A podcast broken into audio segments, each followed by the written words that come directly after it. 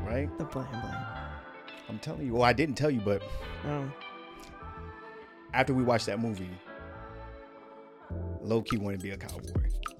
Yeah, I know. I told you you'd be such a hot cowboy. Listen, Jesus if you go, I'm so serious that if you go on my Amazon like search list, yeah, I looked up some cowboy hats. I know you did. Yeah, straight up. I was like, yo, these dudes are kind of fly. Like, yeah, I'm all right with that. I know. 100%. I'll get the boots. And everything. You got tight jeans already. Halloween 2022. Mm-hmm. I already know what I'm gonna be. Yeah. Gunslinging. Can we do it in more scenarios than Halloween? Gunslinging all day. Yeah. You'll be okay with me being a cowboy? I like it. It suits you. All right. There it is. That's Mr. 1031, right? That's the whole motto. Just switch it up. I want to be it. Mm-hmm. You know what I'm saying? Get it in. You should walk around with a cowboy hat. Yeah. I think that'd be so hot. For anyone who hasn't seen The Harder They Fall, so good. Check it out. Mm-hmm. Netflix. It's great. Check it out. Make sure you're not broke and you upgrade your Netflix account to get that HD. Instead of walking around fuzzy vision, do yourself a favor.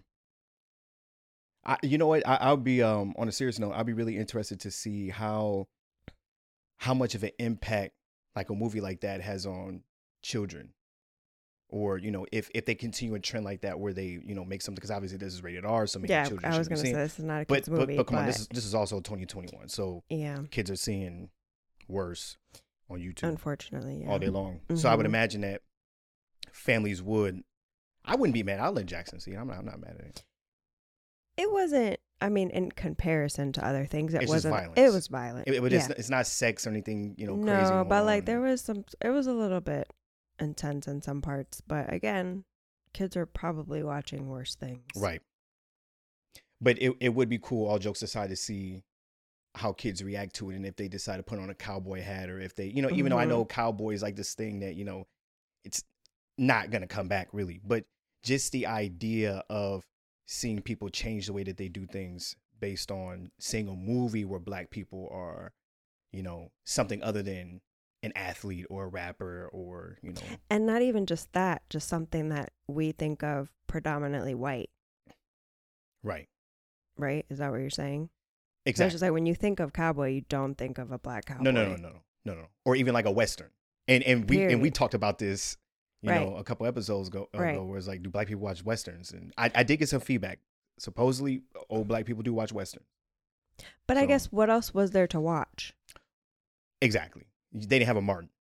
You know what I'm saying? They didn't have. So while, you know, everyone that I grew up around, we were watching Martin. Now that I'm older, the people, my peers will go, oh, you never watched Friends? Like, I've never seen an episode of Friends. But you had Martin. I had Martin. I had Fresh Prince. Right. I had, you know, you name it. I had those shows, but watching Friends or like even Seinfeld, that was kind of like that was hit or miss for me. That if it was on, I was watching it, but yeah, if something else was on, I didn't appreciate Seinfeld until I got older. But growing up, it was if they're not black, then they really weren't. But you had that option, unless it was Boy Meets World. That was a good show. Topanga was black. No, she wasn't. In my head, she's black. But I do hope that, you know, movies like this get the shine that they deserve and the recognition that they deserve, even outside of the black community. Because I don't think it was a black film; it was just a film that was cool with some action and just had an all black cast to it, right? Mm-hmm. Had no racist undertones to it or anything like that, which made it even more enjoyable because you don't have to sit there and be like, "Damn, why are they being treated like that?" kind of thing. Right. But if it does hit children to the point where it makes children want to act a little bit differently, then this will be a good social experiment to see what happens when you start making black films where they're lawyers, you know, where they're like predominantly like a group of black lawyers or a group of black doctors or a group of black, like a Wolf of Wall Street with black people and things like that. And it might force kids to look at that as a goal versus, and again, I know not all black kids think this way. Because it makes it realistic. Right. Right? Mm-hmm. So there's that. Right. And again, I don't think all black kids have the goal of being an athlete or a rapper or anything like that. But right. I get what you're saying. If it's safe to say that that is more of a goal in the black community versus in the white community per capita. Because it's a realistic thing. Exactly. Exactly. So you see that as an example. Right. But but that's all the example that you see. That's what I'm saying. Right. Right. So but now if we're seeing this cowboy thing, it's like black kids want to dress up as a cowboy. Mm-hmm. Then it's like, okay, what this does, clearly entertainment has an influence on what people look up to, you know, all black astronaut cast. I mean, that would be complete fiction, but still, you know, that would still at least encourage black kids to like say, hey, I want to be, you know, an engineer or an astrophysicist or an astronaut or whatever it may be, which white people would hate, right? I guess. No, I don't know. I don't want to say that. I don't want to say that.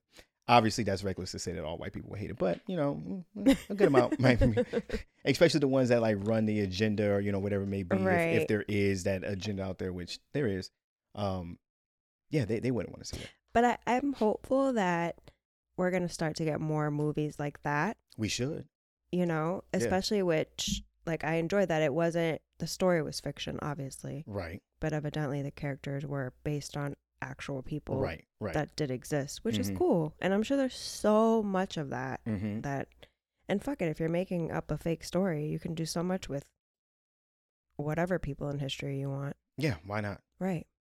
Why not? Even if it's fiction, why not do, like I said, a whole astronaut movie?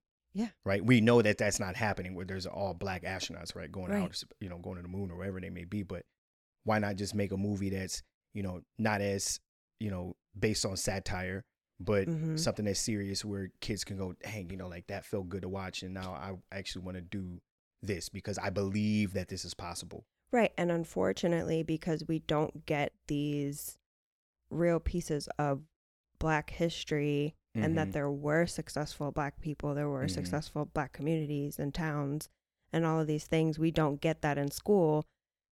We might have to get it in movies as entertainments for people to be like, oh, that was a thing. And then maybe spark interest in people looking into it in real life. Yeah. Yeah. I'm with it. I didn't intro the podcast. Maybe I should do that. You haven't been doing that as of late. Yeah, I know. I just been kind of just going into the conversation and forgetting about it. But in case you did not know where you are, this is the Feelings First, Facts Later podcast. And I go by the name Nathan Mitchell. And I am accompanied by Christina. Hi. Why were you making that face? Did you have to sneeze? Or were you nervous about what I was going to say? No, I just. You're about to sneeze? No, I wanted to make a face at you. Oh, okay. All right. Fair enough. While we're on black people. Oh. No, I'm not going to say anything crazy. This is going to be good. And to be honest with you, this is more women than it is just black in general. But shout out to Kamala Harris being the first woman to have presidential power. Oh, yeah. I want to say she had a Biden was getting his colonoscopy. Yeah. While he had a microscope up his asshole. She held it down for 85 minutes. Right. But that's dope. But yeah. That's dope. Right. So I think that's a win for women. And certainly... a win for women of color, more specifically, but just to take that out, the idea of a woman holding that power is big, obviously, given the history of the United States. And you clearly we're moving into a world where it's less ran by the patriarchy and we're seeing more, you know, of a matriarchal society, or at least a split, right? A even playing field for opportunity. Yeah. Right. Opportunity like this, like just as much as black people say like this is the best time to be a black person in the history of the United States, right? Yeah, women could say the same thing, like about right now this woman. Is right, exactly, about being a woman regardless of your color, like this is the best time to be a woman in the United States. Agreed. As far as being able to have, you know, the opportunity to be considered equal, or you know, hope that you know that you might actually reach that. Not to say that women aren't equal, but still, no, we can still make weight. Yeah, right. Any woman out there would say, and any reasonable, rational man would say, "Hey, there's still that little bit of inequality disparity out there. Right. Of course. Yeah. Of course. But we're moving in the right direction. Right. Which I think is dope. Although, like we were talking about, mm-hmm. if something did happen to Biden, mm-hmm. would it really last with her as a president, I wonder? At least in the moment in time that we're in, I don't know. So if you're asking me, do I think that she could do a good job? I think she could certainly do a good job. Well, and truth be told, hello, and if anybody can be president. Exactly. If Biden can be a president, yeah, anybody can be a president. He's basically a sock puppet, mm-hmm. right? And given the way, you know, given his current faculties, right? Right. I'm sure, and she probably is holding it down behind the scenes, right? I meant more of her actually being accepted as that. Fuck. More than how good of a job she would do. Unfortunately. Well, the fact of what you were telling me, why she is so much behind closed doors, mm-hmm. the reasons for it, and she's just the vice president. Right. Is pretty scary. Right. So for, you know, those of you out there who don't know, and again, I don't even know if this is based in fact or not. This is just from what I was reading up somewhere, and I didn't really fact check it, but supposedly, obviously, she has a very bad approval rate right now, mm-hmm. which everyone can agree that that's true because, you know, we have the stats to prove it.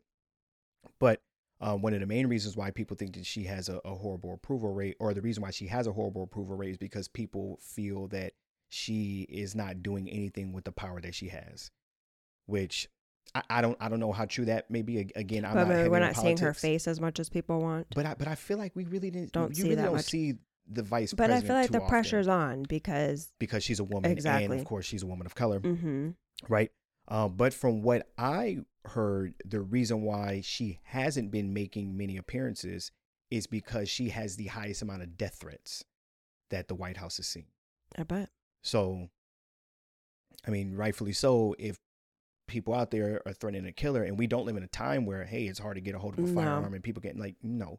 We live in a time where if someone wanted to take her out, it is very possible. Mm-hmm. Pretty. Well, I imagine it's not that easy because they would do a lot of work to make sure that, you know, she was protected. But it's not impossible. But if the best way you could protect her is to keep her behind the scenes, because, like I said, from what I remember, vice presidents really don't come out that often, right? But mm-hmm. but again, I could be wrong because it's. I haven't been involved in politics up until recently, man, as far as, you know, watching press conferences and things like that. I don't, you know, I'm the last person that would know about that. But that's all I remember is, was it Cheney that he shot somebody while he was hunting? Do you remember that story? Oh, yeah. Like, you just hear like wild shit like that if it happens. But that's about as memorable as it gets. Well, that's how it gets, right? That's how it gets. Speaking of shooting people. Oh, my. Yeah, let's do it. Okay, so we are going to talk about something about relationships and things like that, because I do want this podcast to kind of still go back to its roots. And I would like the podcast to move back in that direction about like dating and relationships and things like that. But I do like to talk about current events, as you know. I do. Because I do stay up to speed on things, mm-hmm. or at least I try to. But what I don't want to do is I don't want to turn this podcast into a political podcast. But unfortunately, it's like that's so much of what's the climate of everything right now, you know? Yeah. So I guess for now, until I find like the footing, I guess you could say, of the podcast, or like the foundation of which the foundation of it would be relationships and things like that, because that's kind of mm-hmm. like where it was, you know, what it was based in. I'm just getting on the microphone and I'm just going to chat, and then whatever comes of it. And if, you know, people prefer to hear about something or not hear about something, let me know and adjust accordingly. But, yeah. So with that said, Kyle Rittenhouse, this is the new hot button topic, which I don't know. I feel like after the verdict came out, it pretty much died down. Now, I don't know if it died down in terms of how people feel. I would imagine people really aren't thinking about it anymore, because it's just how we work as a society now, mm-hmm. where you care about something in a moment and then boom, now we're on to the next thing. And I feel like people are also very jaded at this point with so much of the same, what they're thinking is the same outcome, that I don't know if people have much to give. Right. As far as why people are so upset about the verdict or the outcome. Right. That's what I'm saying. Right. Right. But if people are still doing things out behind the scenes, the media certainly isn't giving it as much attention as they were when he was in the courtroom. Mm-hmm. Right. Even the event itself, I feel like really didn't get too much coverage, but certainly him being in a courtroom, I mean, it got a significant amount of coverage to the point where people that didn't know anything about it were finding out about it and then getting it confused with other things that happened to black people around the time. Like a lot of people were getting it confused with Ahmaud Arbery's case, and which I guess rightfully so, because it's like so many things are occurring. Right. But I did see the other day, and maybe was it yesterday or today? I don't know. But he did have, and by he, Rittenhouse came out in an interview and he was saying that he supports Black Lives Matter. Which he said this now just, or yeah, before? After he said he supports Black Lives Matter, which I guess I could look at it one of two ways, right?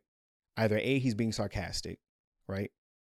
And he doesn't really support Black Lives Matter, but he's just saying it just to kind of like try to get people off his back, or maybe try to egg people on. I didn't watch the interview, so okay. I can't really judge, you know, what his intentions were. Maybe I should go ahead and watch this just so I can, you know, get a better understanding. Mm-hmm.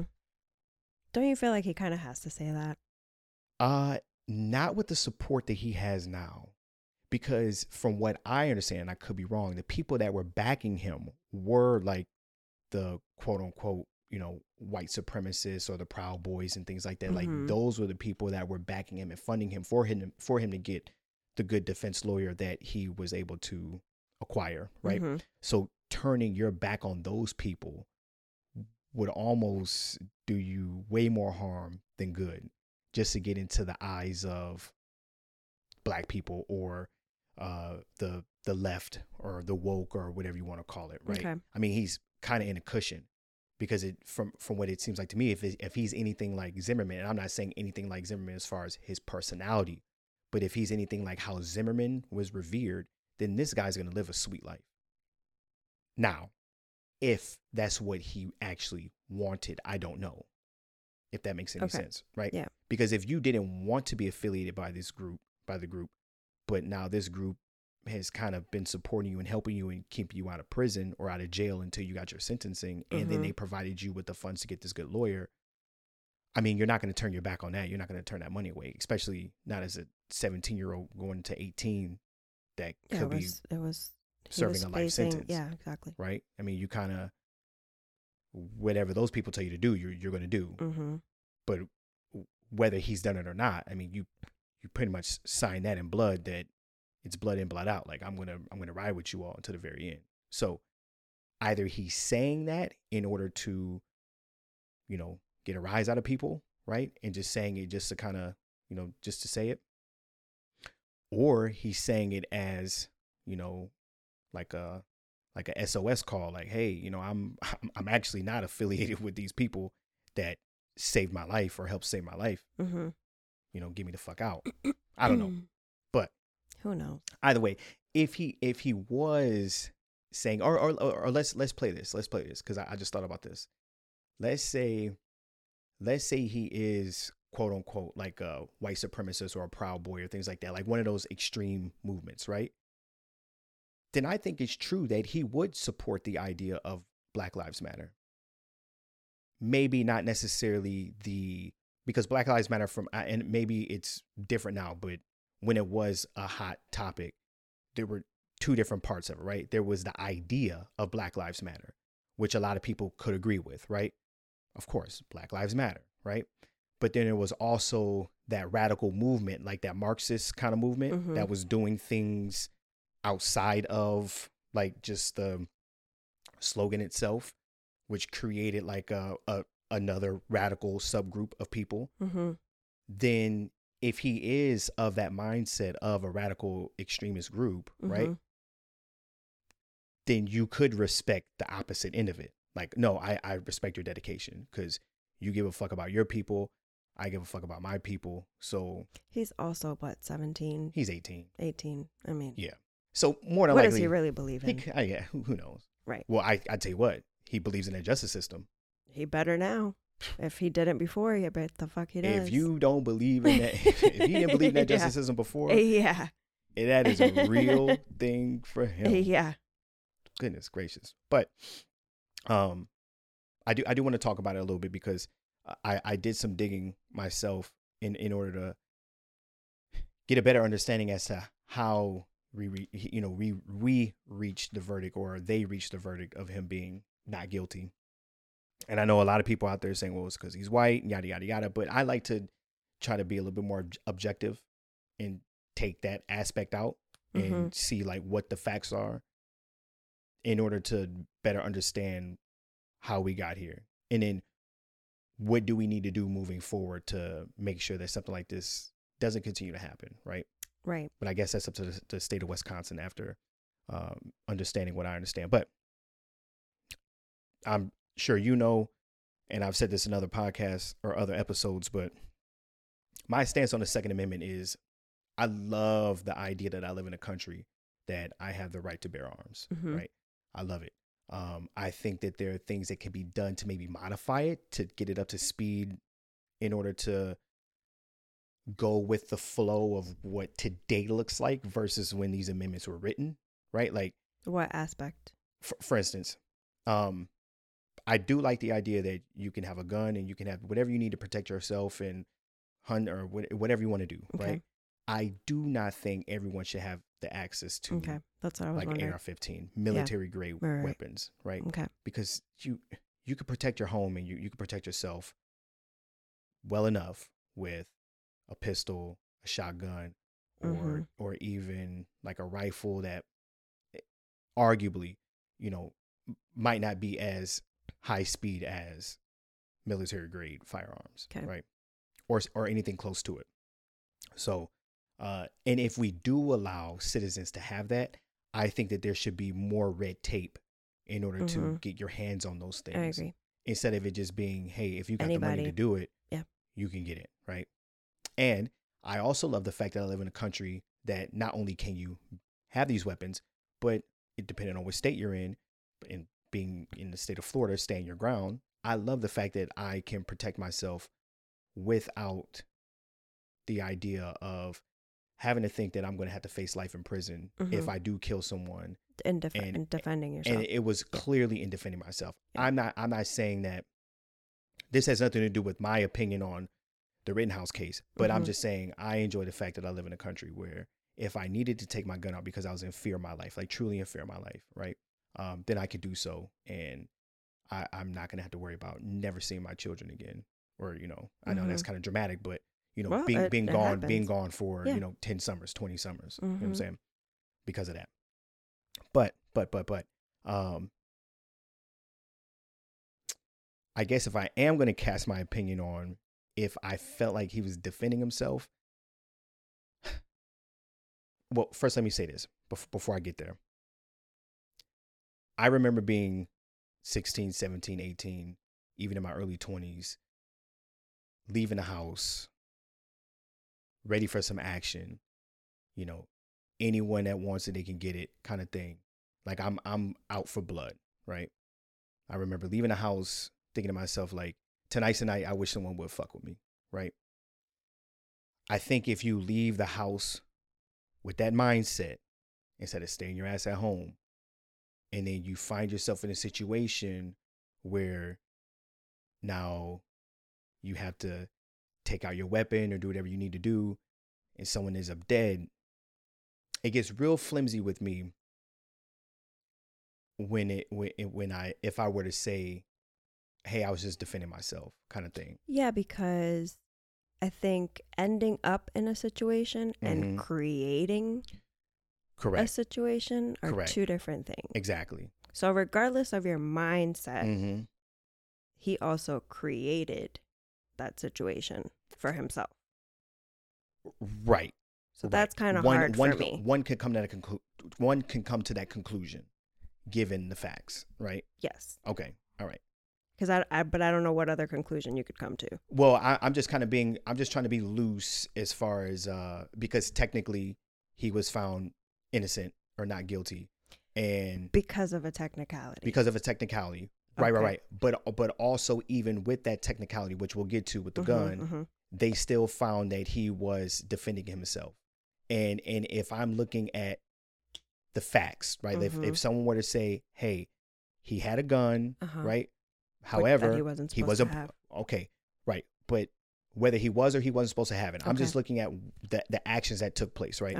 If he's walking with this gun and he's not waving at anybody, and then someone comes up to him and they try to grab it or they try to grab him or whatever is happening, and he decides to shoot them, I think that is considered self-defense. Okay.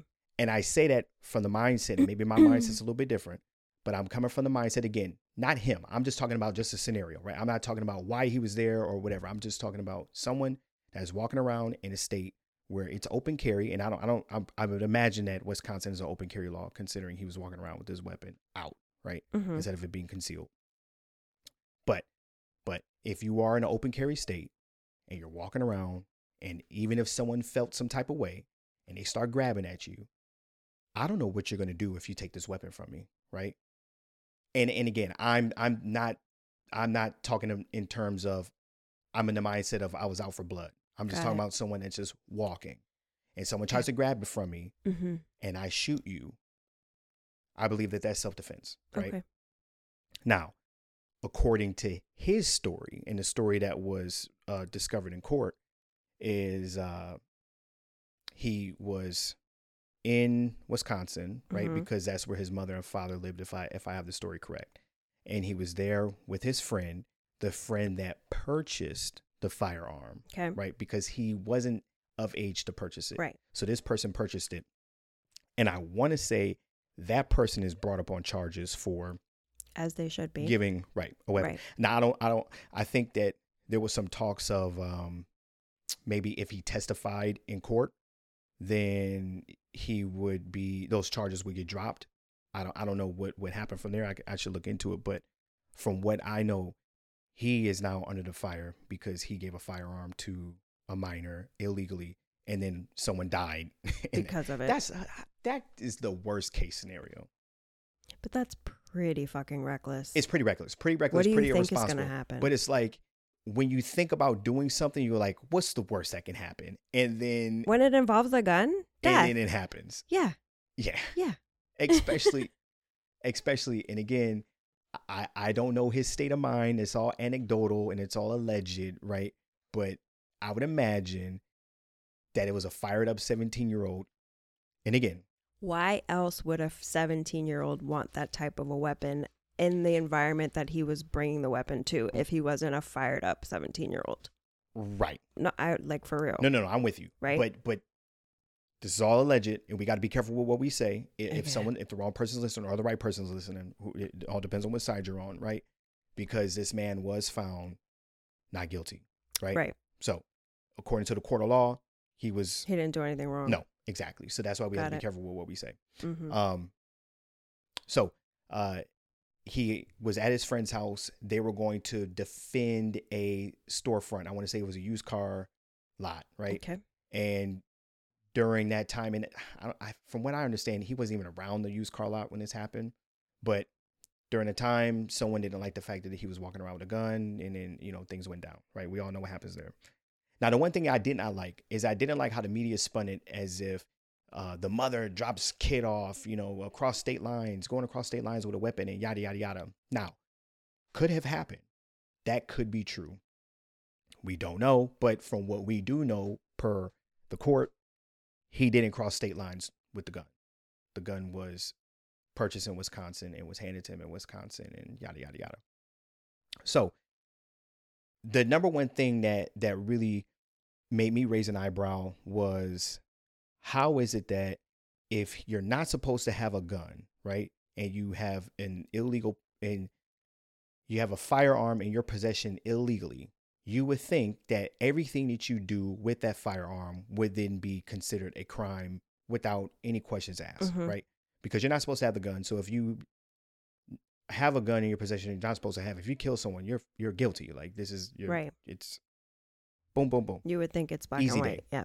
But at some point, the judge dropped the charges. Mm-hmm. Now, my first knee-jerk reaction was, yo, is this judge really hooking someone up? Like, how is this happening? Who polices the judges? I know that they're voted in by people, if I'm not mistaken, right? So the people vote them in, but like you would think that there'll be some, and I'm pretty sure there is, but there'll be someone that oversees this, because one man can't have all that power. Like that's so crazy. Like we don't even live in that type of society anymore. Not understanding fully what was taking place. So I did a little bit of research on it, and what I found was, according to the Wisconsin law, any person under the age of 18 who possesses or goes armed with a dangerous weapon is guilty of a Class A misdemeanor, right? Okay. So just by reading that alone, uh-huh. one would go guilty, right? Okay. He was under the age of 18. He had a weapon, mm-hmm. misdemeanor. So now anything that happens after that, boom. Mm-hmm. So I read a little bit further, right? There was a subsection that stated that this section applies only to a person under 18 years of age who possesses or is armed with a rifle or a shotgun if the person is in violation of S.941.28, right? Mm-hmm. So then even if you just read that and you don't go any further, you go, he had a rifle, like, duh, like, yeah. What are we doing here, right? Mm-hmm. So when I went a little bit further about that I found out that it was referring to a short-barreled rifle, and according to what I read and from what was understood in the courtroom is that his weapon didn't fall within the range of what was considered a short barrel rifle in the state of Wisconsin. Okay. So basically he got off with a technicality. Mm-hmm. Now. So you just happen to have the right gun.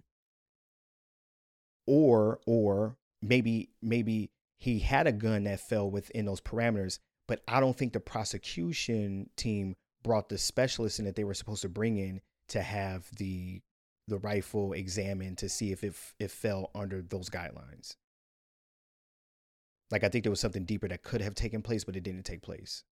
I could be wrong, but let's say it didn't. Let's say it didn't fall within that, which I think that's what the court was going with, that his weapon did not fall under those parameters because either A, it really didn't, or B, the prosecution team didn't prove that it did, right? Okay. Then he got off on a technicality for that, which is why those charges were dropped, which is why then everything else seemed like it was within his rights to do so, mm-hmm. which... When I first saw that, I go, my immediate reaction is like, what a fucking dope defensive team. Or defense. Mm-hmm. Defensive. What a dope defense team. Right. And I say that not because I'm happy about the verdict. Because that's what they're supposed to do. Because lawyers were lawyering. Yeah. And I love it. Yeah, I love they're seeing supposed to find the shit to get you off. Do whatever it is that they do, their craft at the highest level possible. 100%. Now, do I really care what the verdict was? Don't give a shit whether he's guilty or not guilty. This white boy means nothing to me. Matter of fact, none of these people mean anything to me. I don't care what the color of the person was, right? But I did enjoy watching it because I enjoy, like, okay, what's going to happen here? How is this happening? Like, who's talking? Who could do this? Mm-hmm. Because at the end of the day, it's all theatrics, because the idea, and to me, we need to do something better than the system that we have. But the the justice system, like the whole court thing, is crazy because it all boils down to who is more appealing to the jury, like who can, even if we know that this person did it, right, and or who has the most money. Who has the most money? Well, in this case, it was because that prosecution team. They weren't high-paid lawyers, from more than likely. They probably work for the state. They have multiple cases. Usually how it happened. They don't give a fuck. Yeah. They're not going to take the time to do the research and everything that his lawyers did because those were private lawyers. mm-hmm. that only had one focus, and their focus was to get off, to take on this high profile case mm-hmm. and get him off. Mm-hmm. And then now they're going to be the next Jose Baez. You know, I know the name of Jose Baez. Why do I know his name? Because that was the Casey Anthony. Like, there's no other reason why I should mm-hmm. know Jose Baez. Right? That's mm-hmm. his name, right? Mm-hmm. Okay. All right. Just yeah. Just like, nigga, who are you talking about? Yeah. But I wouldn't be surprised, and you know how lawyers can be. And maybe this is me putting my tinfoil hat on, right? But I wouldn't be surprised if they were all involved. All parties. Because what do they care? They're not really against one another. And spoiler alert, anyone out there that has never had the opportunity to be in a courtroom and deal with lawyers. Never had the opportunity. Right. No matter how much you pay your lawyer, just know they are friends. Well, I was going to say, especially if you have a high-paid lawyer. Yes, especially if you're 100% right. They're friends. They are friends with that other lawyer 100%. On the opposing side. Yeah. I tell people this all the time. I'll tell them a little story, right? When I was going through my divorce, I had a lawyer, paid her good money. My ex-wife, she had a lawyer, paid him good money. I sat in a courtroom with them. They looked like they hated each other, the two lawyers. They didn't like each other. They were going back and forth. In our defense, you know, one way or another, I get in an elevator with the two of them. I'm thinking that, you know, they're going to be ice cold to one another, or at the very least not say, you know, anything to each other. They get to talking like they haven't seen each other in years. Hey, it's been a long time. What's going on? Mm-hmm. They were buddy. And I'm sitting like, these motherfuckers forgot I'm in the elevator with them. My lawyer should at least have put on a front for a little bit in front longer, of you. Knowing that I'm the one paying her. Like, yo, that's so disrespectful. But it learned me that day, because now I'm sitting there like, these are just people. These are just people doing a job. You know what I'm saying? Like, they're not this. They're not that. You know what I'm saying? Right. Like, they have connections. These people communicate with one another. And it's a community. But they have to be. Right, exactly. Which is why if you try to sue a lawyer, it ain't happening. Right. I mean, if it does happen, then they really didn't like that lawyer. But nah, I don't know. I don't like to think, or I don't want to think that the prosecution team was on board and they may have fumbled, because they fumbled a lot during that trial. But I would like to think that the reason why they fumbled it was because they just have so many other things going on. They work for the state. They really don't care. But at the end of the day, the one thing that I did. Or is it possible because they had to have known that was coming, because you can't really take people by surprise in those situations. So that information wasn't news to the prosecution. Right. You probably just hope that the other side gets caught lacking and they don't do their homework. They already, I'm sure, it was like, well, we got to go through the motions, but we already know what's going to happen. We already know what's going on. So there's that too. Yeah. But shout out to those lawyers that looked deep into the rules and said, hey, that gun that he had is. Well, that's the power of money. An eighth inch too big, too small, or whatever it was. I don't know. But that is wild. And it made me love that shit even more. Again, I don't really care about him or whether he was guilty or not guilty, but the fact that we still uphold what is written in black and white, regardless of if it's right or wrong, it's there. And they held to it. And so because of it. Or like the outrage is the fact that people are thinking that the reason he got off is because he's a white boy. Listen. Which, okay. I could understand if you don't know the facts, which most people usually don't. No. Right? If you're going off of what the media is saying, I don't think the media explained it the way that you just did. Right. Right? And then this is just another thing on top of so many other things that have been happening for mm-hmm. so long, which is why people get so upset. But the actuality is that if this had been a black 17-year-old mm-hmm. with the proper defense team, the outcome would have been the same. And I'm glad you said proper, because the problem is that most African Americans, whether they be young or old, that get caught up in situations like this, they don't have the money or they don't have the backing mm-hmm. like Rittenhouse had. So you end up with a DA, you know, not who would have stopped at that first line. Right. Right. And been like, whoop, well, can't do anything about it. Not a DA, a PD, a public defender. Yeah, right. Yeah. Right. You end up with a public defender that doesn't give a shit. They have multiple cases and they're going to look at you and they're going to say, look, man, if you say you're guilty, I can get your sentence reduced to yada, yada, yada. Because they're not going to fight for you. They can't. They don't have the time. They don't have the resources. Right. And you don't have the money for anything else. No. Right. So to find that loophole, to find that technicality, to find that one little thing to get you off. Yeah. It more than likely is not going to happen, which is why you see, and shout out to these, you know, black, white, whatever, but shout out to these men that do this, that are in prison, and probably women, but I really haven't heard too many stories of women doing that. That's why I'm saying men, but that are incarcerated, take the time to read the law, and they become their own lawyer. Yeah. And then they defend themselves in an appeal, and then they get the fuck out because the law's a law, right? What's written there is written there. Right. So if there's something in there that can make it a mistrial, yeah, let's do it. Let's do it. So, you know, I think a lot of people don't take that into consideration, but I do not want to downplay, and I don't want people to think that I don't have an understanding that black people as a whole, when it comes to the justice system, we are not treated with the same equality. Not always, but a lot of time. Right. More so, we are treated unfairly. Yeah. More so than white people, right? Which, you know, that's a whole different topic. But I think in this case right here, unfortunately, this is a bad example. This is a bad example. Yeah. Right. This is democracy at its finest. It really is. What we just saw here. And I know some people are saying, this is not democracy. No, this is actually democracy at its finest. Hey, this guy did something that we can all agree. And not to say that morally or ethically. Right. It's right. Like what he did was okay. Right. Because I disagree, but this is. Right. And maybe I didn't emphasize that enough, and I'm going to take the time to emphasize that. I morally do not agree with this. I think it is wrong.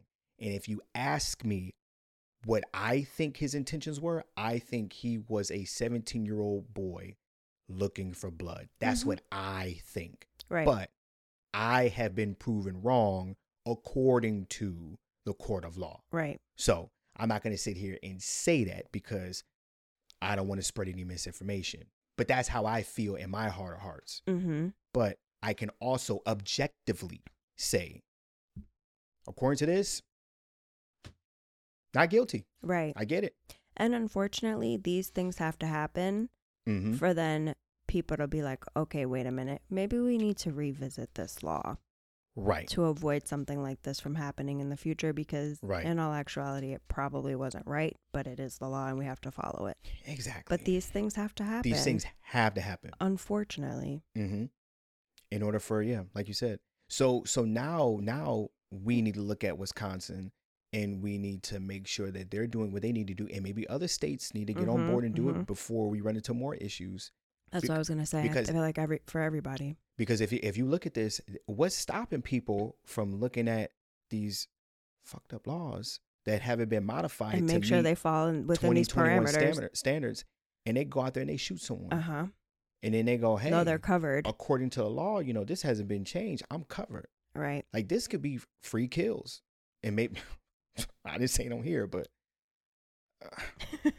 but hopefully they.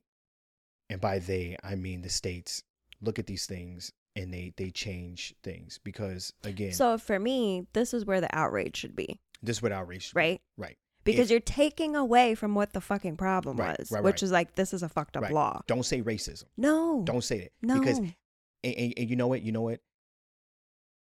I think racism and saying that rhetoric is the best thing that can happen during any situation, because a lot of times if you scream racism, you muffle the actual problem, and how you can't prove racism. And then if you say the R word, there are going to be so many people that are not even want to listen. Racist, not. You just walked into that one. And I couldn't help it. All right. Sorry. But if you say it, I feel like it just muffles so many ears, mm-hmm. and people just don't even want to hear it because they're just so sick of it. Especially right now. So while you think that you're going to create more allies by saying racism, right? Mm-hmm. You actually, I think you create more enemies because you get people that are just tired of hearing it. And even people that aren't racist, mm-hmm. right? And then now you say that they are. And then if you say, you know what, I don't think this was a racist issue, then mm-hmm. you have to defend it because people are like, well, where do you stand? Right. Like, exactly. You're like, what the fuck? Exactly. It's the same thing now, you know, as I like look at things, I kind of start understanding things from a different perspective. Like, for instance, the whole, you know, trans movement and the whole LGBT, you know, movement and things mm-hmm, like that. Mm-hmm. It's like it is such a hot button topic, and it's so sensitive to the point where if you say something, it could just blow up. Right. Even if you're saying something that might not necessarily be rooted in hate or rooted in, you know, anything for that matter. You're just making a statement that could be fact. Right. Yeah. If you say something, now you are homophobic or you're transphobic and you're things like that. So even though in my heart, I know I'm not that, right? The fact that I feel like I can't even say things without being called that or, you know, ridiculed for saying those things doesn't make me dislike the people, but it makes me dislike that whole movement in general because it's like I can't open up my mouth anymore about. And then you stop the dialogue, and then so exactly. You stop people understanding what's really going right. on because you're not having conversation. Exactly. You're just beating people down. Right. And so then what? Right. So it actually is a disservice. Exactly. Because now if I hear something, my knee-jerk reaction is, oh, God, here we go. Yeah. Kind of thing. Instead of just wanting to be attentive because I know that I had to just shut my mouth, which mm-hmm. isn't fair, especially if you're trying to have a, you know, a conversation about things. But yes, things do need to change. And I think one of the ways that people can make sure that these changes happen is to make sure you're going about the right thing. You know, that if you are going to go on a diatribe or whatever, make sure it's towards the right cause. And that would mean people need to start doing their own research. Well, that's never going to happen. Yeah, but that's really the problem. Well, most of the time. Well, and the media knows that. And clearly. So, but let's get off this topic. Okay. Even though we spent a good amount of time there. Mm-hmm. Bruno Mars, Silk Sonic. Okay. I know you didn't listen to it. No. I want to say production-wise and artistically, mm-hmm. I think the album is dope. Okay. I like the melodies and I like the production of it, but man, that is a cucky ass album. Let me tell you something. It seemed like that entire album was just full of simp symphonies from the front to back. Give me something from the front to back. So you know, leave the door open. Uh-huh. Now you know how I feel about this. It's a good song. It's a good vibe. I think it's a great song, the way it's, you know, constructed and all that stuff. Yeah. But when you really look at the song, it's like, yo, he's just letting her come and go as she wants to. Yeah. Like, you just come in. No. We gotta talk about this. You gotta like, if you're coming over on my terms, or at least our terms. Yeah. Now I would have overlooked it if it was just that. Then you got the next song, Fly As Me. So now, you know, he's trying to explain to her why he's fly. Why you gotta explain why you fly? Shouldn't she know why you fly? Well, he didn't let it be known. Which is why you gotta leave the door open. Oh, just come over whenever you want, baby. I'll be here all night for you. Word. I'm fly. Come over. Then you got. So then she comes over, right? Uh-huh. Now you got After Last Night. Okay. Again, I like all the songs. I like how they're constructed. I think Bruno's talented. I think all of those gentlemen are talented. Thundercat's on there. I love Thundercat. So clearly this is for the ladies. 100%. Yeah. 100%. These are cuts. And this is the album for you all. So after last night, you fall in love with the coochie after one night? Wordplay? Like that's what we're doing? That's what we're preaching? Maybe.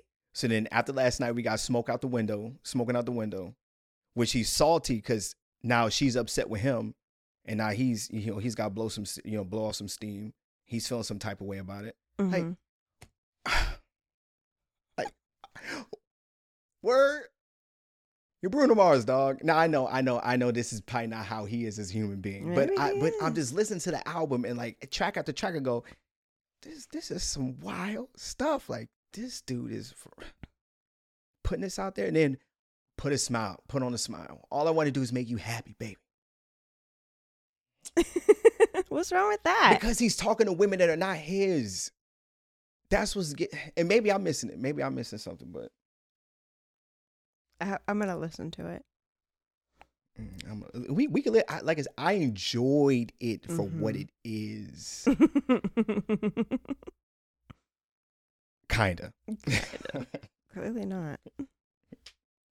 You have a problem with it. It's just the messaging in it. It's like, man. So what's the messaging supposed to be?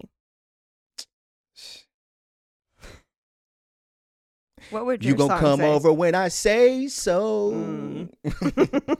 Okay. Uh-huh. Because I gotta wake up at 5 in the morning.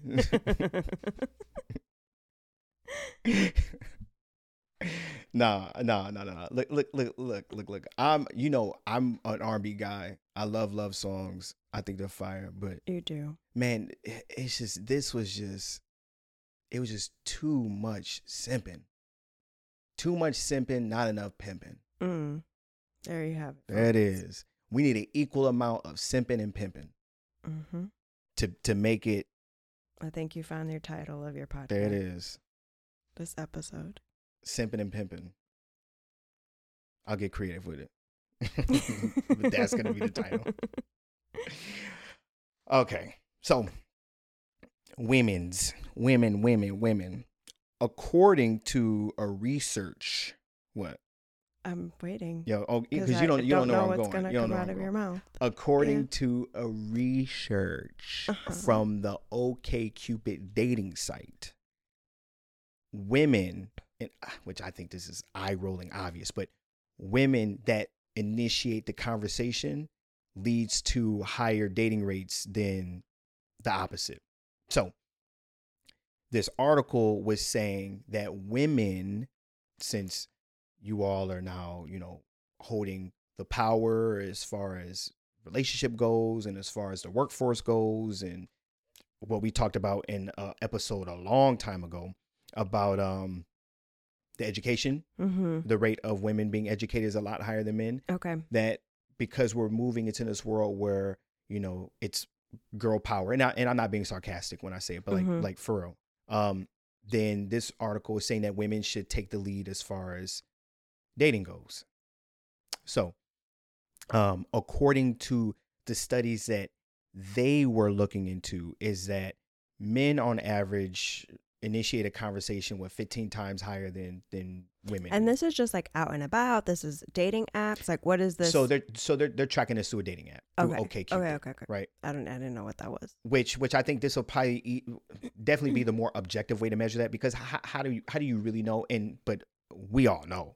But how do you really know? Right. Who's how do you track it? But we know across the board, men have always been the hunters. Yeah, they've always been the one pursuing women. Right. But what this is saying is that there is a higher success rate for women that initiate the conversation first, that would then lead to a longer conversation. Now, they don't know if they're dating or anything like that. They're just taking the study based on the interaction that occurs and how long that interaction occurs. Okay. And it is 30% higher if women initiate it. And not only does that happen, but I didn't look into how they did it, but they were finding objective facial recognition. They were finding that based on how men look on a rating scale, right? Women were finding themselves dealing with more attractive men if they initiated the conversation versus the women that allowed the men to start the conversation. So if I had to guess, and again, I'm just guessing, we know that there's facial recognition. We know that this facial recognition is so damn good that you can have, like, there are pictures of me when I was 20, right? And I clearly looked way different when I was 20 than I do now. I could take a picture today and it knows that's me, even though half of my face is covered in hair. Yeah. You know, I might even had sunglasses on, yada, yada, yada. But based on kind of the ratio, which what was it called? The golden ratio. I think that's what it is. Whatever. We could talk about it in another episode just so I can educate the viewers. But I think it's a golden ratio. Look it up out there, folks. Golden ratio. But it's the mathematical equation of the human face, which would then, you know, determine how beautiful you are or how, you know, not beautiful you are. That you word. But so these computers were able to use that mathematical equation and say which man was more attractive than another man. Again, it could have been wrong, right? Okay. Because computers are not perfect, but who the fuck knows? But based on the algorithm of the computer, it was finding that women were dealing with more attractive men when they made the first move versus when a man made the first move. Which, again, when I think of it, I go, okay, well, of course that makes sense, right? Because a woman on a dating app is probably getting shot at all day long. Yeah. Right? So if you give in, and this is what this article was saying, that typically when women do not initiate the conversation, the men that they do engage in are lower than them as far as the attractive scale goes. Okay. Based on what this machine is picking up. Okay. So it almost appears that they are settling more often than women that actually pursue what they want. What are your thoughts on it? I'm just trying to think, because I feel like in order for you to start I'm thinking dating app date. In order for you to start a conversation, you would have to, like, have some sort of match situation anyway. Right? All of them are like that. So right? It's just like, I wasn't going to match with an ugly motherfucker to begin with. So I'm just trying to understand. But then I would still expect a man to start a conversation with me, especially if, like, I matched with you because you liked me first. Okay. I'm not a fan of that. Right. But I mean, what do I know? And especially I wasn't on dating apps like that anyway. Right. I want to be pursued. Right. And then I'm going to tell you if I'm okay with you pursuing me, if I'm attracted to you. Right. If not, I'm just going to not entertain it. Okay. So I don't know, because I wouldn't be familiar with that approach. Your standards weren't low with who you match with. And I'm not familiar with OkCupid. Yeah. But I do know that the dating apps that I have used, you do have to match with that person before you're able to speak to them. I know Hinge was that way. Tinder, you don't even get to see the people, or you don't even know that you've matched with them until both, or you don't even know that that person likes you until both of you have matched together. Is that how Tinder works? I never did that. Right. So Hinge, from what I remember, you were able to see that I was interested in you. Like, I was able to at least comment on your profile, right? Like, I only went through the men that showed interest in me. Like, I never went looking for... You never went looking for... No. Okay. So, gotcha. Based off who was interested in me, I would go through that and be like, nope, fuck no. Okay. Like, that's what I would do. Gotcha. While Tinder works, you have to do the work on your end. You had to say yes, no. And then you wouldn't know about if someone else was interested in you unless you both said yes and yes. Okay. And then now you all get to see one another. Got it. I think that there was a way where if you paid for extra, you get to see who liked you. Okay. Same with Bumble. But Bumble was an app, and it might still be an app, where women had to initiate the conversation first. And I was always of the thought that Bumble, and even in my experience, Bumble was I had the least success on Bumble. But I tried that for a little bit, but then to what you're saying, I didn't like that either. Because you had to initiate the conversation first. And I think women just aren't programmed to do that. Like, it just doesn't work that way. Typically the way it works is the man is courting you. Right. Not you having to court them, even if it is just a simple hi. Like, just the idea of starting that conversation. Yeah. I'm sure has to be a shit ton harder for women than it is for men. Because we're just used to rejection more than women. Yeah. And even though you all might have matched with one another, there could still be that level of rejection, because A, that doesn't mean that that person was hitting like on you by accident, or they hit like on you because in the moment they thought that they did, but they didn't. Or what if you match with this person, but now this person is interested in someone else? So now you say hi, and that hi doesn't get a response. Not interested anymore. Like, yeah. Men can handle that all day. Yeah. You all get really offended. Yeah, I could see that. Maybe not all women, but I would say more so than men. Yeah. Women get highly offended if a man, if they do extend themselves out there and then they do not get the reply that they think that they deserve. Mm-hmm. You know? So even though I can agree with this article, because I do think that the success rate of women that reach out to men first is higher than the opposite. But that's because men are typically pursuing women, right? So if we're getting rejected a lot more, and then now we're getting your attention first, then yeah, we're going to feel. I was like, going to say, hey, let's do this. We can have a conversation. Exactly. You like me? You just kind of skipped a step. Exactly. Right. Because more than likely they would have said something to you anyway. Right. Because you're just, it's a numbers game at the end of the day, right? Right. And I also believe in the idea of, if you start a conversation with someone first, you're typically going to find someone, or you're going to interact with someone that is going to be, quote unquote, more attractive or more to your liking than you would if you waited for someone to talk to you. Yeah. Because why would you start a conversation with someone you weren't attracted to? Exactly. Right. You're choosing. Correct. Right? Just like if I'm a guy, I'm not going to date down, right? Or at the very least, I'm not going to pursue down, not for something serious.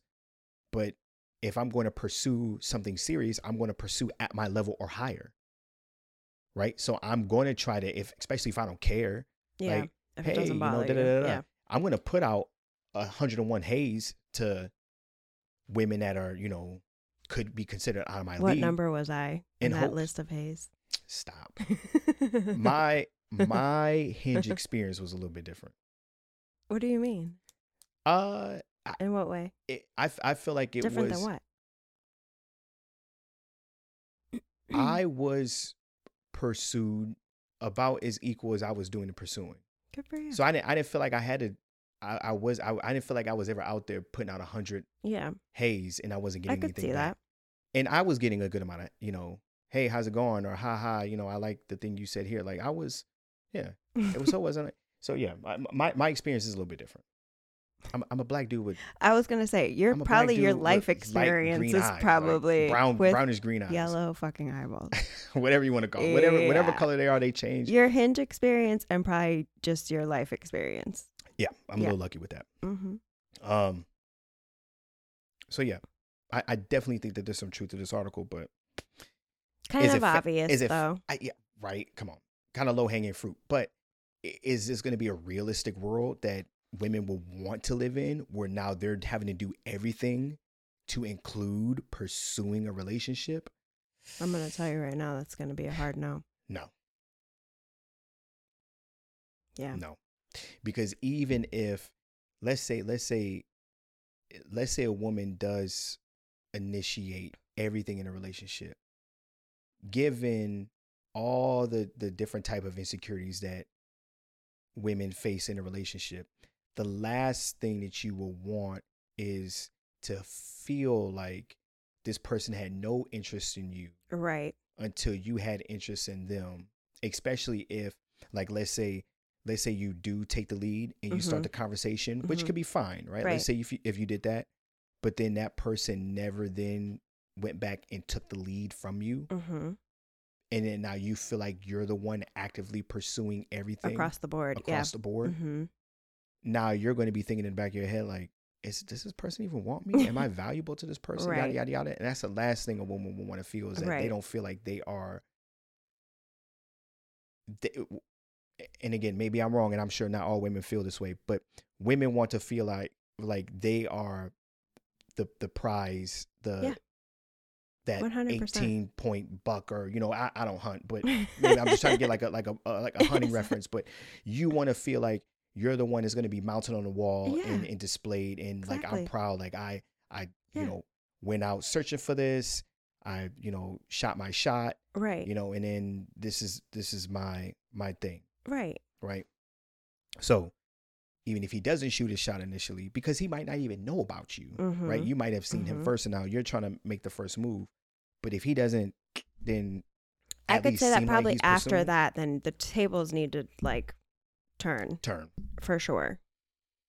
Yeah, especially if you're talking about a woman who's pursued often. Oh, 100%. And I'm just gonna be like, "What's happening here?" Yeah. No thanks. But what if it's a guy that's pursued off? So what? And right. They still again, Nathan. What's your point? Well, you know me. I didn't take the back seat and be lazy about it. Whatever. I pursued you twice. The fuck? Remember that? Yeah. 2 times. You had to call everything off just to make sure that he's gonna come back, right? He's gonna try again. Yeah, I did. Months later. But I tried. You know what I'm saying? But it would be interesting to see how and I really don't think, but I could be wrong. I really don't think society is going to take that kind of turn where women become the wearer of the pants in most relationships, right? Like given the fact that they do have a higher education. I feel like the potential is there, so men are really going to have to make sure it doesn't go down that road, because that could be chaotic. Mm. But I feel like because of everything we've said, we're what women look like today. Right. As far as, you know, not completely equal, but we do all the things men do. Oh, yeah. So that's a very thin line. Like I've told you. Right.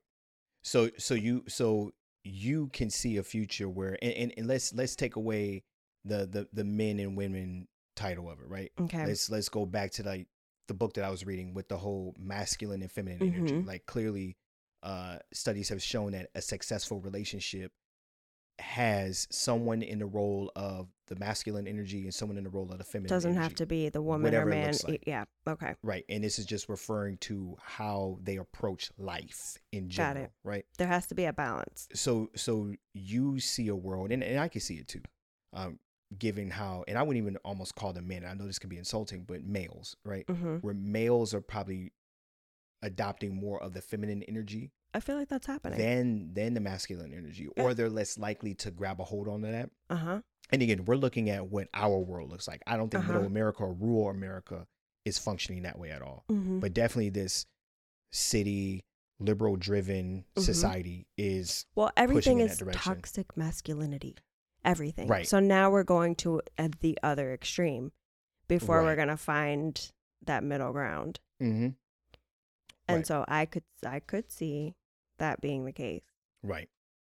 So, because women are having to adopt so much masculine energy mm-hmm. and everything that we have to take care of. And then men being these boys who are going to be men being mm-hmm. brought up in this world where this whole toxic masculinity is an issue. Mm-hmm. So we're kind of taking that masculinity away from the boys, mm-hmm. giving it more to the women and to empower them. Mm-hmm. So I could see that. Right. Well, shout out to black women, but black women have been doing it for a long time. Right. Right. Which is why black women typically have that stigma of they're aggressive, you know, they could be yada, yada, yada, things like that, is because they've had to assume. Well, they've had no choice. Right. They have no choice. Not to say that black men have you know, had the feminine, you know, energy, but due to incarceration, mm-hmm. due to being killed or whatever it may be. But it's like the presence just wasn't there. Exactly. So because the lack of masculine energy from a man being in the household for mm-hmm. whatever reason, right, it then forced Black women to then assume that masculine energy role. Mm-hmm. And so you see it in the Black culture where that is more of a common thing than ever, which then, if you ask me, based on the research that I have done and from what studies have understood, that is why a lot of times relationships fail in the Black home, is because when you do bring in a man with masculine energy into a home and you're dealing with a woman that has that masculine energy because her life has made her into that, right? The relationship tends to fail because there's too much, you know, headbutting going on, right? Yeah, because now there's a pissing contest on both ends because someone isn't taking that feminine energy in order to kind of, you know, shotgun it or not even that, because it's not even about taking the back seat or taking the side seat. It's just playing the role of the relationship from a different angle. Right. And I feel like speaking from a woman who kind of, I feel like carries or has had to carry a lot of masculine energy in my life. Like, until a man came into my life that made me feel like I could fall back and mm-hmm. be more feminine mm-hmm. in my energy, then it's like, no. Because you have to. Right. Right. So, and you and I have had these conversations. Oh, I know. Oh, I know. Where it's like, you have made me feel comfortable in the areas where I needed to feel comfortable to be like, okay, well, I could like put my dick away. Right. I don't need it here. Shift it. Right. Like, but that's also like taken like, claws. You've been patient as fuck with me. You know, because it's not easy. No. And even to this day, like it's still, and it doesn't really happen too often, but when it happens, it's kind of like, all right, this is what you're doing. Right. We can't, I'm not allowing it. I'm not going to entertain it. Right. But I need that. Right. But I don't. And you know, I'm speaking for myself again. I'm just like, this is very personal. Of course. Yeah. Of course. It's not for everybody. But, you know, like you were saying, this is where society is pushing. And again, by society, I don't think it's the rural middle America. I think it's more of the liberal city, you know, kind of thing where this is where the pendulum is swaying. And I was listening to the Joe Rogan podcast the other day. And one of the guests on there was basically saying that to look at this as a pendulum is almost looking at it the wrong way. Like it's almost like a wrecking ball, right? Mm. Because a pendulum is just going to sway back and forth. Mm-hmm. It's not going to really cause any damage. Mm-hmm. But we're like in a wrecking ball situation where, yes, we're pushing to this ideology now. And I don't have to go down the list of where we are. Like people know where we are, whether mm-hmm. you're comfortable with it or you're not comfortable with it. You see what's happening. Out there, right? But eventually we know that life always finds a way to balance it out, or that the scales tilt. Right. Mm-hmm. But right now, the way we're moving, because it's so extreme, right? When that wrecking ball comes back, it's going to swing back, and it's going to swing back hard. Whatever that looks like, mm-hmm. it's going to be hard. Yeah. And it's going to really take a toll on our society. Right. Yeah. Because there's only so much you could do before people start pushing back. And just like you said, the whole toxic masculinity. Now there is that does correct. Exist, but if men, and by men I mean men. I'm not talking about males. I mean men. If men continue to be put in a position where they feel like that they can't say and do certain things because they have to suppress themselves as who mm-hmm. they are as men. And again, I'm not talking about the egregious. No, right. Misogynistic man. I'm not talking about that. But it's a very general term that then makes men feel like, okay, well, what does that even mean? Right. Then when they finally come out, it could get bad. If you get pushed, it's going to be like that rubber band effect. You know, you keep on pulling and pulling back. All right, I'm pulling back. All right, I'm pulling back. I'm pulling back. And it's not going to be like, bitch, what the, you know, kind of thing. Yeah. You know, it's going to be full force, you know? Or very confused boys growing up right now where it's just like, what do I do with these feelings? And just like, because what's okay, what's not okay. Right. I can't, you know, do the things that I want to do. And again, or be like, even just pursuing women, is that going to be allowed? Listen. Do you know what I'm saying? It could go so many ways. Listen, I have been fortunate enough to be in both eras of pursuing women, right? And I can remember being in an era where I was able to be a little bit more aggressive with my pursuing women. And again, not to do anything that like would really make a woman feel uncomfortable or anything like that. Like I wasn't like a, hey, mom, push up on you kind of thing. But there was a time where I wasn't concerned about saying the wrong thing that can get me into trouble. Not that I was completely reckless with the tongue, but I would be a little bit more aggressive than what I was, you know, around the time that I was dating you, right? Obviously, I was a little bit older, so obviously my approach would be different.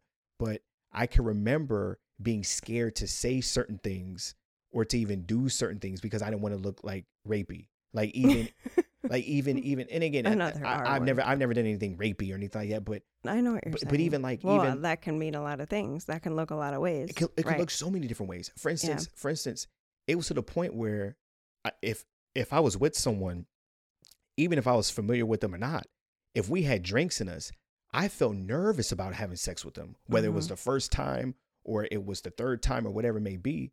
Because I don't know them enough to know what's going to happen in the morning because of so many horror stories you hear about.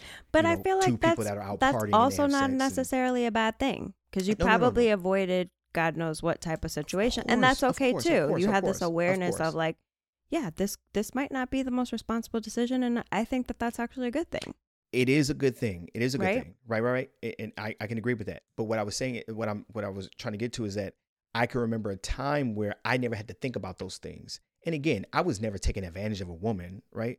But I can remember a time where both of us could be out having drinks and then I take her home and then we have sex. And then it wasn't like this. You weren't worried about it. It wasn't a fear of like, I'm going to get a phone call the next day that could, you know, be the end, or I'm going to have a police officer knocking on my door asking me questions or, you know, it didn't even have to go as far as sex. It could be anything. Mm-hmm. Like If I'm making out with her, like, do I put my hand, like, where do I put my hands? Is that okay? Is that going to be an issue? Kind of thing. Is that why you didn't want to see my boobs when I tried to show them to you? No, I didn't want to see them because I ain't playing no damn games. If you take them sweater puppies out, they better get the biting.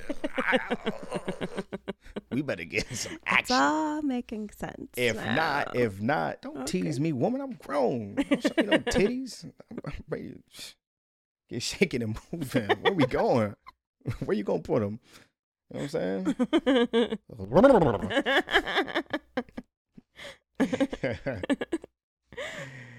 But yeah, no. Where were we going with this? I don't even know anymore.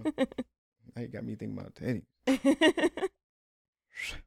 You were talking about toxic masculinity and what that looked like and how that's affecting or could affect, you know, what men are going to end up looking like in X amount of years.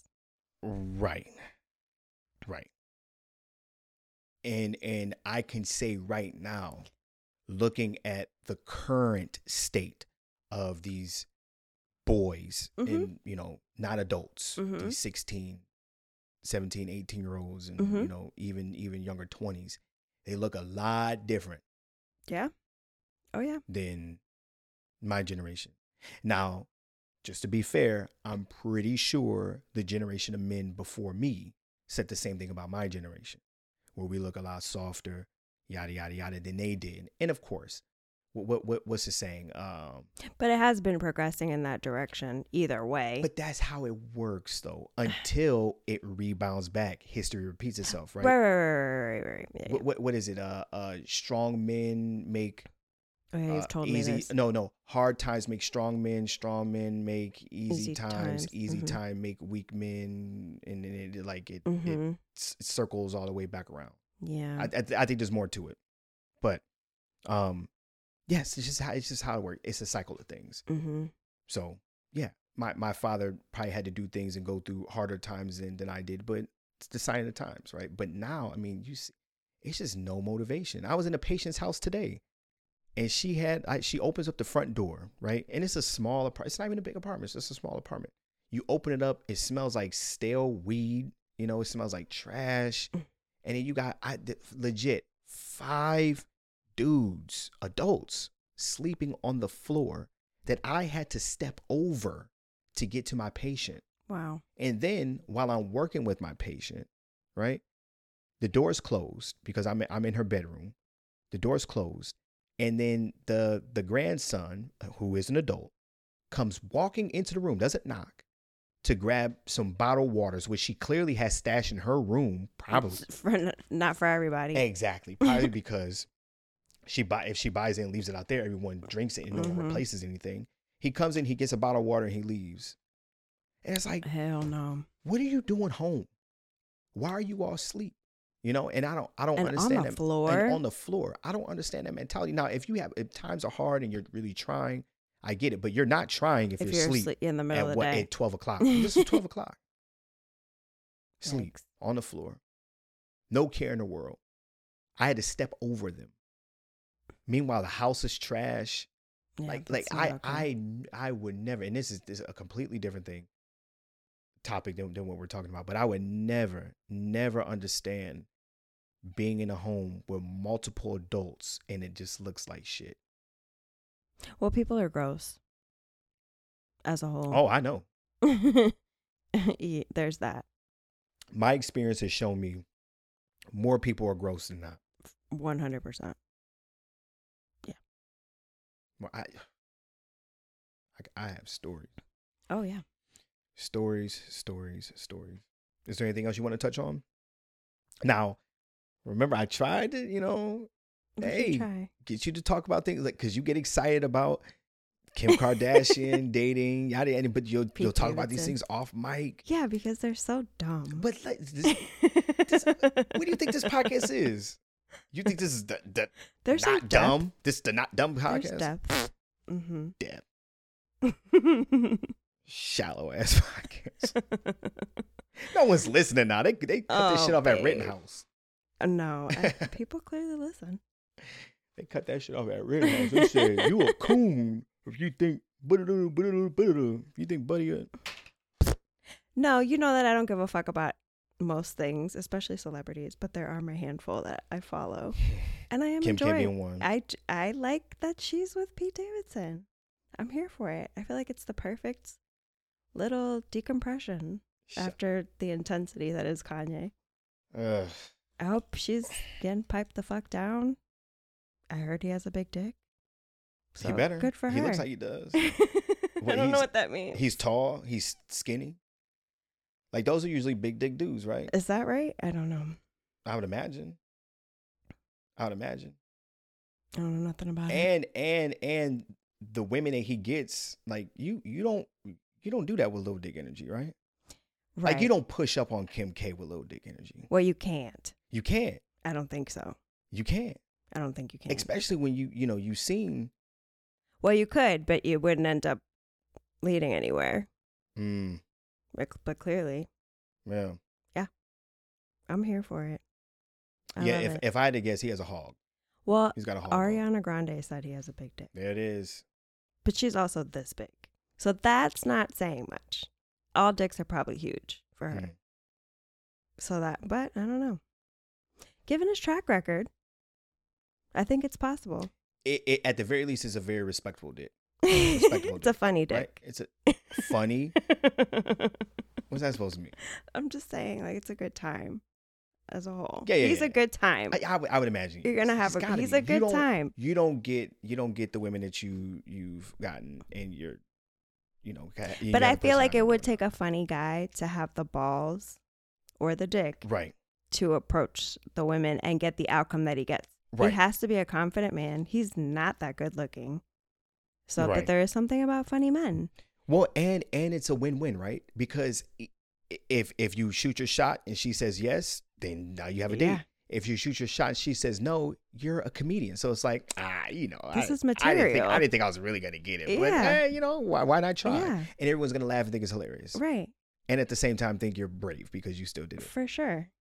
Like, legit shooting a shot at Kim K. Right. I'm sure there's There are tons of men in her DMs that she's never going to read, because her DMs are probably not her DMs. It's the publicist or whoever her handler is. Or even in her life. But like, she could probably be with whoever she wants to be with. 100%. Right. 100%.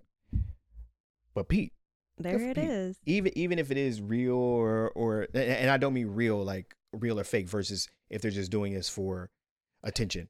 No. But I, whether this be something that lasts a long time or if it's just for a season, I feel like it's her version of how Stella got her groove back. Exactly. And I'm here for that. Exactly. That's what I'm saying. The antithesis of Kanye West. I don't think this is her forever. Right. But I think it's what she needs. For the moment. Right. And he's that dude. Yeah, exactly. He's for the moment. And he's cool with it too. Yeah. I'll smash you out, and then you go do you, and I go do me. Right. He's probably like the next Leonardo DiCaprio, as far as not looks wise. Yeah. But he's probably gonna keep. I was thinking John Mayer, because John Mayer was with everybody. Yeah, Kim is a little bit too old for him to be. And John Mayer got all the older bitches too, like in his day. Right. Like Pete is the modern day John Mayer. Leo is still with 25-year-olds. Yeah, it's kind of like, okay. He's got to be what, in his late 40s? Yeah. Middle to late 40s? Yeah. If not 50? Because Hollywood, they lie about your age. So, yeah. So, I that's my little trashy nonsense that I'm into. Yeah. I saw a picture, and it reminded me of you. And I want to know if it's real or not, but I saw a picture with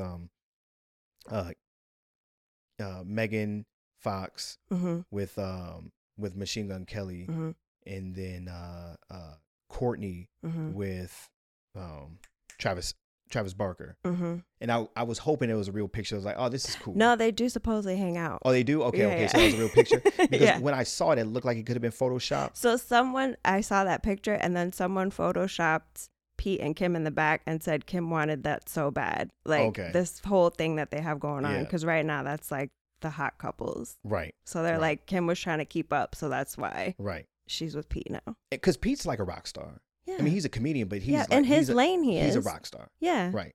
He's young, tatted up, wild boy, good time. And this is like, well, I don't know how much older Kourtney is than what's his name? But it's older women with younger dudes. Yeah.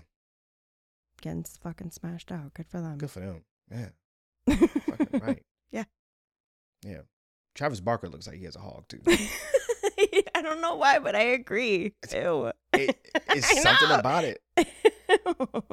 It's something, and it probably looks crazy it's surrounded by tattoos, and then it's he's probably so like skinny, but he probably has a big ass dick, big old fat. You think it has tattoos on it or no?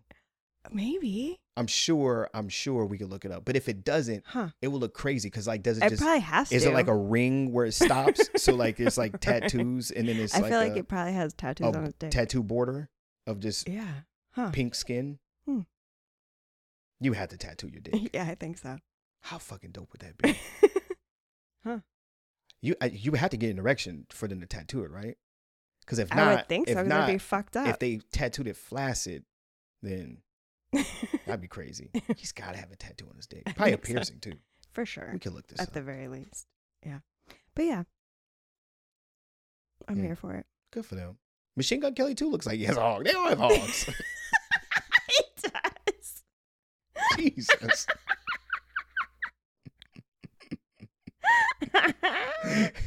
So either we're going with they all have hogs, or we're going with simping and pimping. Right. Good for those guys. I'm for it. All right. If you had to guess, since we're there, let's do this. Oh God. If you had to guess, who has the bigger hog? Between who? All three of them. Pete, Machine Gun Kelly, or Travis. I feel like I'm rooting for Travis. You know why? His personality says he has the biggest hog. For because sure. He's nice, he's calm, and he's the least out there. Right. It's almost like a Great Dane, right? The Great Dane is the biggest fucking dog, other than the Irish Wolfhound or whatever, right? Okay. Or whatever it's called. But in a dog park, if you bring a Great Dane, right, it knows it's the biggest fucking dog out there. Yeah, so it doesn't have to do anything spectacular. It's not barking. I am spectacular. It's just chilling. Yeah, it's just chilling. And Travis's energy is like, And I hear, like, from what I hear about people, and I heard him on a podcast, like, he's a really nice dude. Yeah. Now, I think Pete's a really nice dude, too. Machine Gun Kelly, yeah, he might be a little reckless. But, yeah. Yeah. Travis probably has a, yeah. Yeah, I'm rooting for Travis. He's hurting women. Good for him. Good for Kourtney. That's what I was going to say. Good for Kourtney. Good for Kourtney. Yeah. Watch us be completely wrong. It's like little pink wieners. Oh, God. No, probably not. Probably not. Putting people to shame. Look who they're with. Mm. But I'm a fan of it just because, like, these are women who were married, had children, relationships didn't work out, they're older, and that I feel like that's where I'm at in life. Like, you know what? It's about me now and doing what the fuck I want to do, being with who I want to be with. Right. Like, I'm here for that energy. If only. Stop it. Stop it. Nathan. Wow, we're really going there. You're such a liar. All right, I won't say it. But you all know what I'm going to say. No. No. You're doing too much. Yeah. We've been at it for a while. Okay. You have anything else you want to talk about? No. You sure? Do you? No. But that was fun. See, you should bring more of that here. Okay. Just talk about random dumb shit. We don't have to always be serious. I really don't want to be serious, but maybe I just need to change what I pay attention to. Right? Well, you never shut it off, so there's that too. Well, because I like to know what's going on around me. And it at the end of the day, none of this bothers me. So it's not like I'm the type of person where I'm stressed out about it. And, you know, some people they can't read the news. Well, I don't. Or they shouldn't read the news, but they do because they can't sleep at night. Like, none of this. I don't care. It's not that I can't sleep at night. It's just I have my life is the news. I don't need anybody else's fucking drama. Got plenty of that. Yeah. Well, thank you for listening, folks. If you made it this far, if you didn't cut us off, we got a little bit better towards the end. This is episode 30. Oh my God. I forgot to say it. I wanted to say it during the intro. Yeah. 30. It's a big deal. Congratulations. It is a big deal. But this would be 25 for you. Okay. But that's still a big deal. Yeah. Right? But yeah, episode 30, that means we've been doing this for not 30 weeks consecutive because there've been gaps. A lot of gaps, but because of so many things. So many different things. But the fact that we've done that many, right, even considering how hectic our lives can get, that says something. Yeah, I enjoy it. And I definitely want to go another 30 more. And then look forward to celebrating 50 and then 100. That'd be dope. But thank you for listening to episode 30 of the Feelings First Facts Later podcast, the podcast where we saying shit, but we ain't saying shit. I go by the name Nathan Mitchell. And as always, this is the lovely Christina. Bye. Peace. Bye-bye, bye-bye.